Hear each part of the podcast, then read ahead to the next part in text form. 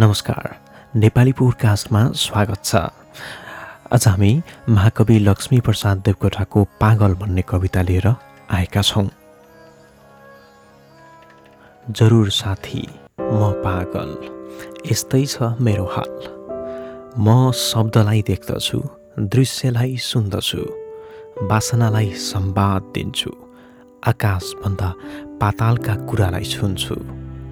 ती कुरा जसको अस्तित्व लोक मान्दैन जसको आकार संसार जान्दैन। म देख्दछु ढुङ्गालाई फुल।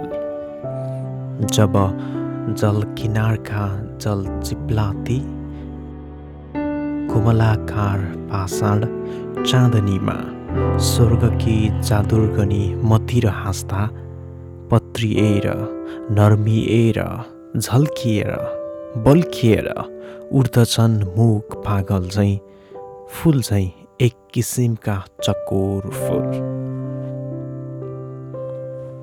म बोल्दछु तिनसँग जस्तो बोल्दछन् ती मसँग एक भाषा साथी जो लेखिन्न छापिन्न बोलिन्न बुझाइन्न सुनाइन्न।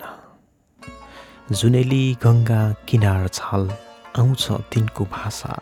साथी छाल छाल। जरुर साथी म पागल। यस्तै छ मेरो हाल। तिमी चतुर छौ बाछाल। तिम्रो शुद्ध गणित सूत्र हमेसा चलिरहेको छ। मेरो गणितमा एकबाट एक जेके एकै बाँकी रहन्छ।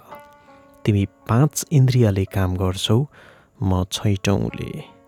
तिम्रो गिरी छ साथी मेरो मुटु।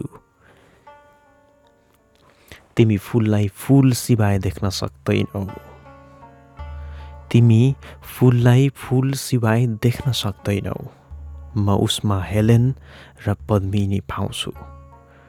तिमी बलिया गद्दैछौ। म तरल पद्दैछु। तिमी जम्दछौ जब म पग्लन्छु।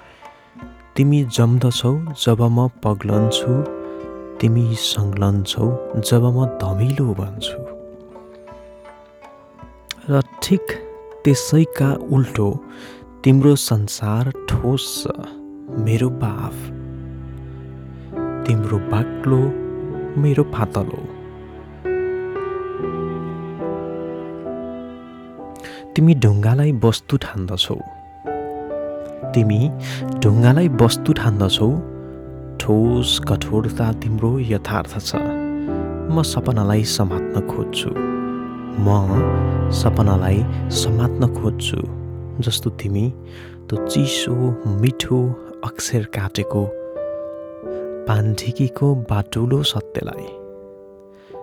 मेरो छ बेग काँडाको साथी। मेरो छ बेग काँडाको साथी तिम्रो सुनको र हिराको तिमी पहाडलाई लाटा भन्दछौ। म भन्छु बाचाल। तिमी पहाडलाई लाटा भन्दछौ। म भन्छु बाचाल जरुर साथी मेरो एक नसा ढिलो छ। यस्तै छ मेरो हाल। मेरो एक नसा ढिलो छ। यस्तै छ मेरो हाल। यो कविता महाकवि लक्ष्मी प्रसाद देवकोटाले लेख्नुभएको एकदमै प्रसिद्ध कविता हो र यसलाई अङ्ग्रेजी भाषामा रूपान्तर गरिएर विश्वका विभिन्न देशहरूमा अध्ययन समेत हुने गर्दछ।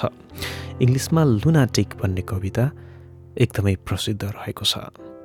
जस्तै मिठा कविताहरूको लागि नेपाली पोडकास्ट सब्सक्राइब गर्नुहोला। समयको लागि धेरै धेरै धन्यवाद। नमस्कार।